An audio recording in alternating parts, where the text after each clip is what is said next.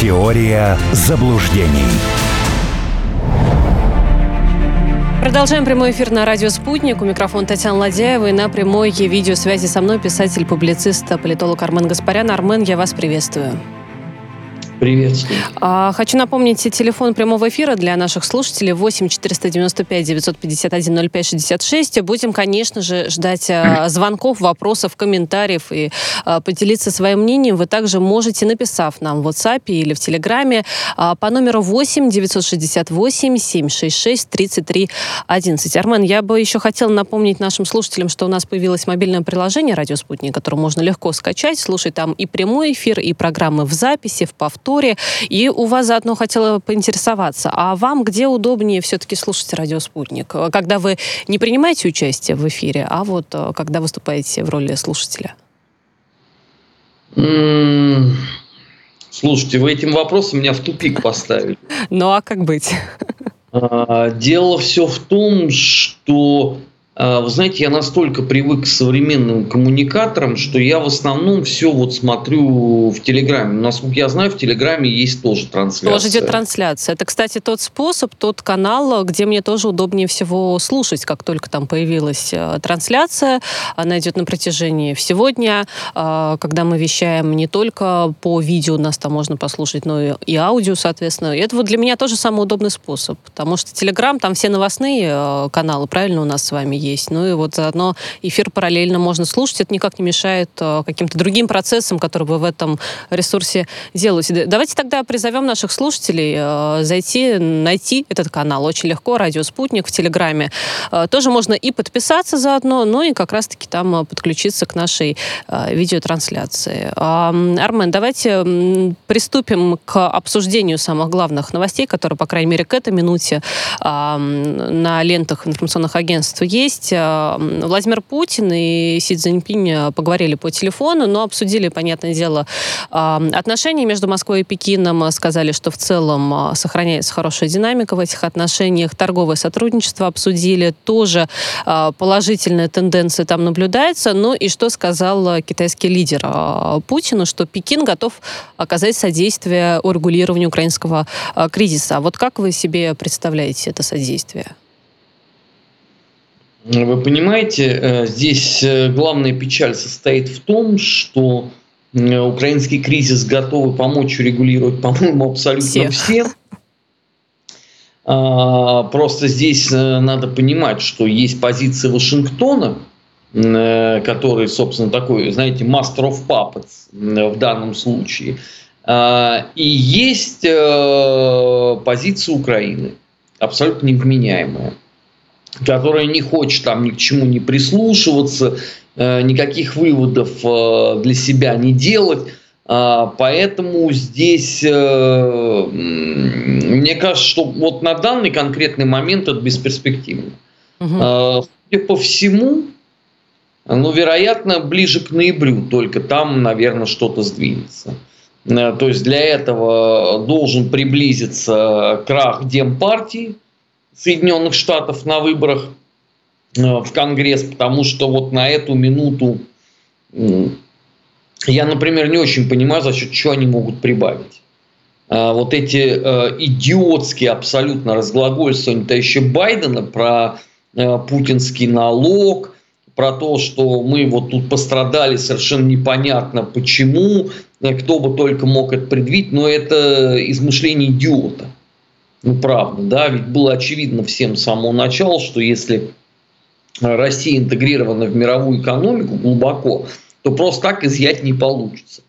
Ну, собственно, да, это э, любой нормальный человек должен был бы усвоить на примере Беларуси, образца э, осени 2020 года. Но мы же тут говорим про нормальность, да, а не про выставку достижений американской фармакологии э, в лице товарища Байденюка. И э, второй момент это, конечно, э, чемпионат э, мира по футболу в Катаре, который, конечно, многие в России уже сейчас демонстративно смотреть не будут, но тем не менее он же состоится. И есть болельщики, для кого это, тем не менее, да, важное мероприятие. Они бы хотели там не просто посмотреть, но и Россию там увидеть. Ну, вы знаете, я тоже много чего хочу. Я бы мечтал бы вот увидеть бы, да, и концерт настоящих Led Zeppelin, но это же невозможно. Знаете, вот. я присоединюсь вот к списку тех, кто хотел, хотел бы, чтобы было так, и концерты, чтобы были в целом и зарубежных. Да, поэтому давайте будем э, объективны. Никакой России ни в каком Катаре не будет. Э, число людей, которые будут смотреть э, турнир, где нету России – сильно будет меньше, потому что не будет никакого глори-хантерства, а это неотъемлемая э, часть э, людей, которые э, приходят на спортивные состязания только по большим-большим праздникам. Вот.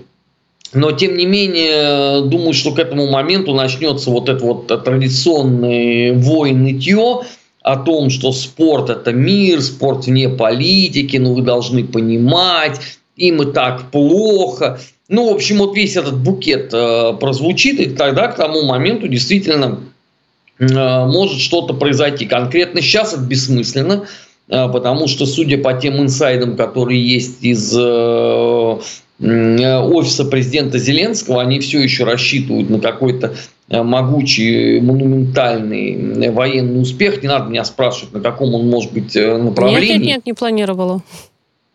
Вот, потому что э, это никто не может объяснить. Э, ну, вообще, как бы, там же любую зраду умеют обращать в перемогу, поэтому это может быть что угодно, в принципе.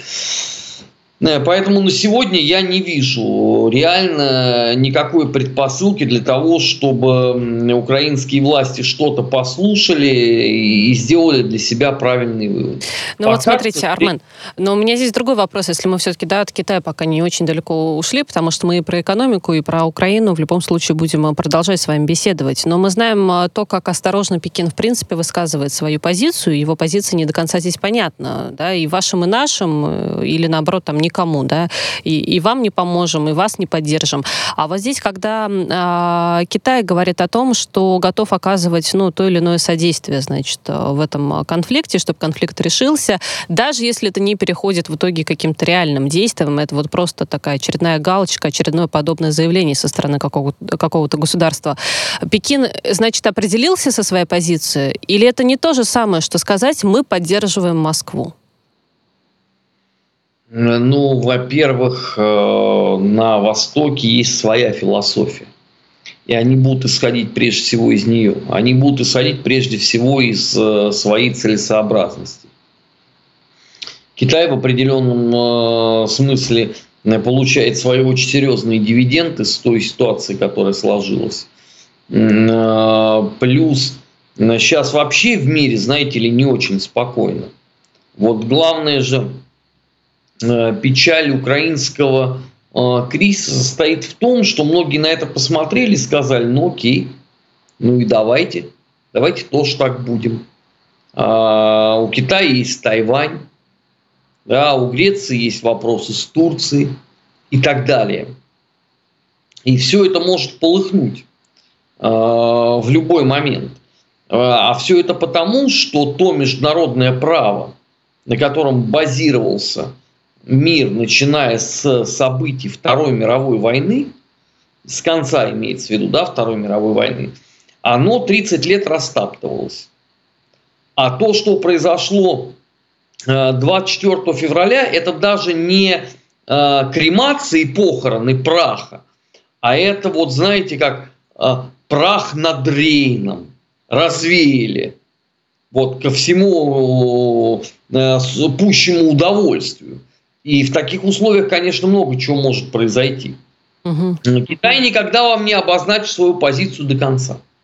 Ну, или только когда, может быть, не будет абсолютно очевидным э, для Запада, для Соединенных Штатов, ну и для Китая там тоже, допустим, кто побеждает в, по итогу, да, по итогу, какие будут итоги а, военной операции. Вот, кстати говоря, несколько есть заявлений э, из МИД России. Э, Рябков говорит о том, что Россия будет достигать поставленной цели специальной военной операции на Украине, какие бы решения не принимал Запад. Неважно, что они там решили, мы будем придерживаться своей позиции и своих задач. Задач. Ну и Мария Захарова тоже дала такой комментарий, здесь уже касательно восстановления Донбасса. Ну, ни один доллар, ни один евро не будут э, потрачены с той западной помощи, которая оказывается сейчас активно Украине, они не будут потрачены на э, восстановление Донбасса. Но, а мне кажется, у нас здесь с вами иллюзий не было. Мы не ждали, что они будут как-то там что-то восстанавливать, им эти территории абсолютно не нужны, не заботит жизнь а, граждан там, этим будет заниматься э, Россия, правильно? Ну, послушайте, это относится не только ведь к Донбассу, это по большей части относится вообще ко всему Юго-Востоку. А, потому что, а, во-первых, они всегда голосовали не очень правильно. И это все время головная боль для а, киевских властей, потому что все время надо было придумать какой-то схематоз на э, выборы Верховную Раду или выборы президента, да, нужна была какая-то такая подставная фигура, за которую Юго-Восток бы голосовал бы, э, и чтобы всем было комфортно. Последний э, месяц э, оживились разговоры о том, что Украине надо пойти по прибалтийскому сценарию и сделать паспорта двух типов – то есть будет как бы паспорт гражданина Украины. И гражданина Российской э, Федерации. Нет, и не гражданин. Не гражданин. А, ну да, то есть именно того региона, где, где человек находится, да.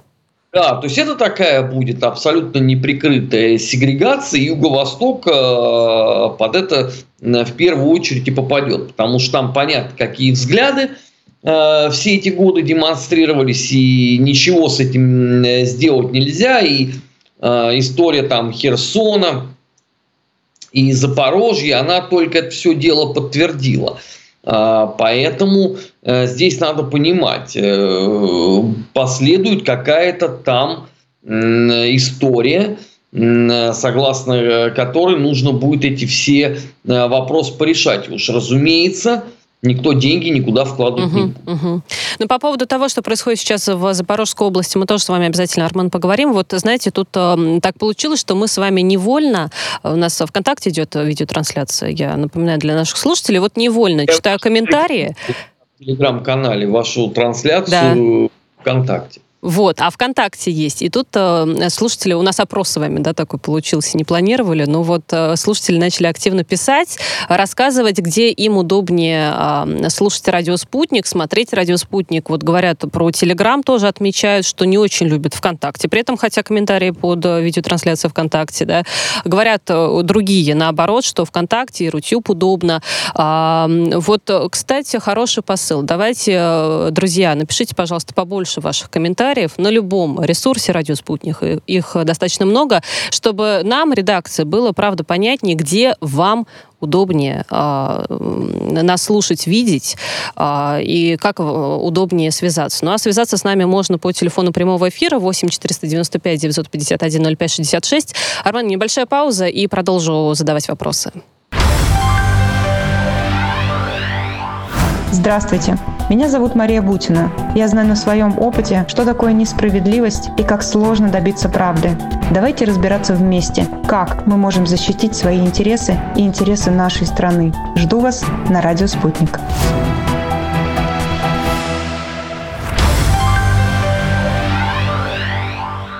Писатель, публицист и политолог Армен Гаспарян на прямой связи со студией «Радио Спутник». Продолжаем обсуждать самые важные, острые, актуальные новости. Ну и э, внимание многих приковано к заводу «Азот» в Северодонецке. И э, есть такое мнение, что ситуация с боевиками на этом заводе повторится с, э, с тем, что было на Азов-Стале. По последним данным, не менее полутора тысяч гражданских находится сейчас на заводе «Азот». Какая ваша позиция здесь? Действительно ли сценарий э, повторится?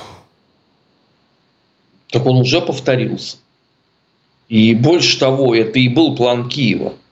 А, во-первых, а, еще месяца полтора назад было объявлено, что опыт Азов Стали нужно э, применять будет повсеместно. И если дойдет до Одессы, когда, да, там будет ровно то же самое. Но Они пока уже еще на... не все люди оттуда вышли, только один человек. Ну, слушайте, из Азов стали тоже не сразу выходили. потом вы поймите, для того, чтобы вышли, да, об этом надо людям как-то сообщать. Они там сидят, извините, в подвалах. Они как узнают о том, что вот оказывается объявлен гуманитарный коридор, а им же это никто не сообщает. Так вот, в Одессе они начали расконсервировать еще с месяц назад катакомбы ровно для э, того же самого. Э, второе. Э, азот изначально планировался как реванш, как ревенж такой, да, за Азов сталь. Ну, другой вопрос, что э, исполнитель хреном на рояле почувствовал себя Наполеоном, он решил, что он великий полководец, он никого слушать не стал. Хотя его э, военные, и в том числе, кстати, Залужный, э, предупреждали о том, что это закончится окружением э, и разгромом еще даже похлеще, чем э, на Азов стали. Но вы же понимаете, да, если у вас 40 сантиметров дорожка порошка, вам не пристало Э, слушать там какого-то военного пенька. Ну и к этому в результате все и пришло. Э, вариантов, собственно говоря, осталось два. Либо зажмуриться там в подземельях э, Азота во славу, так сказать, Зеленского, а он потом попрыгает привычно на костях.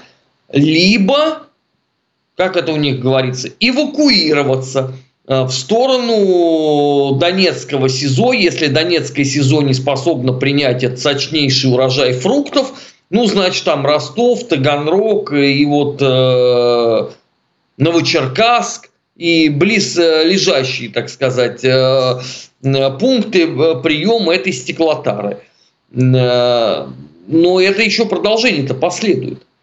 Угу. Подоляк вам всем откровенно сказал – мы будем э, вот так вот окапываться в городах, э, потому что русским это не очень комфортно, а нам типа это вот дает вот э, определенные преимущества. То, что вот это вот является э, в определенном смысле слова военным преступлением, э, извините, врожденному имбецилу э, Подоляку, а вы просто посмотрите на его лицо – ну, там, там все признаки вырождения как бы существуют. Это причем не мое утверждение. Это вот вы откроете как бы специальную литературу, почитайте вот и потом оцените. Оценить э, черты, этого, да, соотнести. Да, это, это, этого персонажа в интервью Нью-Йорк Таймс. Э, так вот, это никого же не смущает абсолютно. Угу. Хотя за такое вот Опять же, я уже говорил в эфирах, но могу еще радиоспутник повторить, э, что э, в конце 40-х годов некоторых немецких офицеров на малых Нюрнбергах за это судили. За именно организацию вот этого абсолютно бессмысленного кровопролития в германских городах. Э, потому что от этого страдали только мирные граждане по большей части. Но эта же история-то вообще мало э, кому известна по причине того, что у нас в Советском Союзе же об этом тоже не очень говорили. У нас ведь был только большой Нюрнберг. Кто у нас там знал про малые Нюрнберги? Ну, люди, которые либо занимались там историей э, юриспруденции, либо совсем уж детально были посвящены э, в историю Третьего Рейха. А в массе своей люди-то об этом и не знали. Это и правда, да. Армен, Конечно. ну вот давайте мы с вами вернемся все-таки вот именно к тому суду, да, который у нас, и судебный процесс, не один, я думаю, будет, э, которые будут в ближайшем нашем будущем э, и настоящем затем. Значит, вот появились данные трибунала о преступлениях ВСУ, и эти данные станут базой для судебных процессов, то есть собрали э, всю необходимую информацию. Материалы, кстати говоря, публикуются находится на сайте, вот трибунал.ру, есть такой сайт, любой желающий может ознакомиться. А, ну и целью а, этих данных является их обнародование о личностях а, преступников, чтобы каждый из них понимал, что он не уйдет безнаказанным. А вот как думаете, из какого города ну, я имею в виду не только российские города, да, но и украинские. Больше людей заинтересуются почитать, э, что там написано на этом сайте. Это российская Какого? сторона или украинская сторона будет? Давайте я вам так скажу. Наверное, максимум заинтересованности проявят вот конкретно на эту минуту. Херсон, Запорожье. Освобожденные Днепр... территории. И, и Днепропетровск. Ну, угу. в смысле, Херсон и Запорожье не потому, что они освобожденные, а потому что именно оттуда было больше всего мобилизованных э, ВСУ на этом э, участке действий. Э, поэтому, конечно, многим будет там интересно посмотреть, кто, как и за что попал. И то же самое относится к Днепропетровску. Угу. В Российской Федерации, я вам могу заранее сказать, максимальный интерес будет проявлен Э, к трибуналу над Азовом. Не потому, что он в отдельном таком безостановочном пиаре находится на протяжении 8 лет, а потому что это были самые такие дерзкие персонажи. Э, да, что Редис Прокопенко, э, известный киевский скинхед, что Святослав Паламар, Э, соратник э, Порубия давнишний, аж там еще с 90-х годов э, и так далее, и так далее. Они слишком много наговорили. Сейчас, понятно, им будет чрезвычайно некомфортно об этом вспоминать, как они там Кацапов грозились вырезать, Русню изничтожить и так далее. Но у людей это долгая память. Угу. А долгая память, э, знаете, иногда э, бывает так, что сказывается. Вот а я думаю, что обязательно оно и скажется. И эти материалы будут доступны далеко не один день, а как раз-таки со временем. Те, кто, допустим, сейчас, может быть, по какой-то причине не зайдут на сайт, не почитают э, всю эту информацию, то со временем это обязательно а, будет по-прежнему актуальным. Вот по поводу Запорожья, кстати говоря, власти этой области сообщили о начале а, формирования добровольческих батальонов, которые в случае необходимости будут защищать а, э, перешедшие под контроль России территорию. Уже более чем 200 человек записались в эти списки, при этом официально власти не говорили о том, что вот будут такие батальоны, то есть это именно пожелание жителей присоединиться к этим спискам, быть в этих батальонах. Ну и тем временем уже сформированы органы полиции в Запорожской области. А, но, тем не менее, конечно же, отмечается, что безопасность региона все еще зависит в первую очередь от вооруженных э, сил России. Ну а Аксенов, глава Крыма, он анонсировал запуск автобусов между Крымом, Херсонской, Запорожской областями до 1 июля. Ну, то есть тут буквально, знаете, рукой подать, и уже надеюсь, что автобусы действительно будут абсолютно безопасно при этом там а, передвигаться. Достаточно быстро а, происходит, вот, э, происходят все эти перемены и восстановление нормальной а, жизни. Как вам кажется, вы согласны? Ну, во-первых, у нас есть э, образец, согласно которому мы действуем. Да, это имеется в виду и Крым, и, конечно, э, Донецкая и Луганская республика. Э, что касается непосредственно Херсона, э, то я вообще сторонник воссоздания Тавриды. Да, она опять спустя сто лет а, обогрена кровью, это тоже правда, но тем не менее для меня это, конечно, единый регион.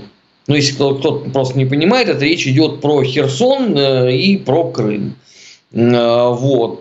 Точно так же, как для меня Запорожье, едино с этой точки зрения с э, Донецким угольным бассейном. Ну, я вообще человек, знаете, старых взглядов, олдскульных представлений, поэтому для меня это э, вот так. Э, что касается э, темпов интеграции, для меня принципиально важно, чтобы они все были рабочими. Э, вот. А не чтобы они оперативно были реализованы все. Пусть лучше они идут с каким-то э, люфтом по времени, но чтобы они все работали на благо людей. Вот это принципиально важно. А остальное, да на самом деле, главное, это уже по сути дела произошло, ну что, ну, ну регионы вернулись э, на родину. А, а все прочее, ну мы, конечно, можем там это все э, обсуждать, но это же особого значения не сильно имеет. А, ну, я просто, знаете, в данном случае возьму э, себе в какие-то такие ситуативные союзники, э, глубоко презираемые мною хуторские СМИ, которые при выборе, значит, информационной повестки, они же все время говорят о главном, что Херсон и Запорожье, они нынче вот не с нами. Угу. Вот это, это принципиально важно. А все остальное, ну, хотят люди защищать э, свою землю. Ну, ну конечно и, же, нельзя, не, нельзя им э, мешать в этом ни в коем случае. Армен, у нас с вами впереди не только да, новости касательно Украины, но и международная повестка. Будем их обсуждать обязательно, но уже после выпуска новостей писатель, публицист, политолог Армен Гаспарян на прямой связи со студией «Радио Спутник». Телефон для ваших звонков 8 495 951 05 66. Ждем вопросы и комментарии с вашей стороны. Теория заблуждений.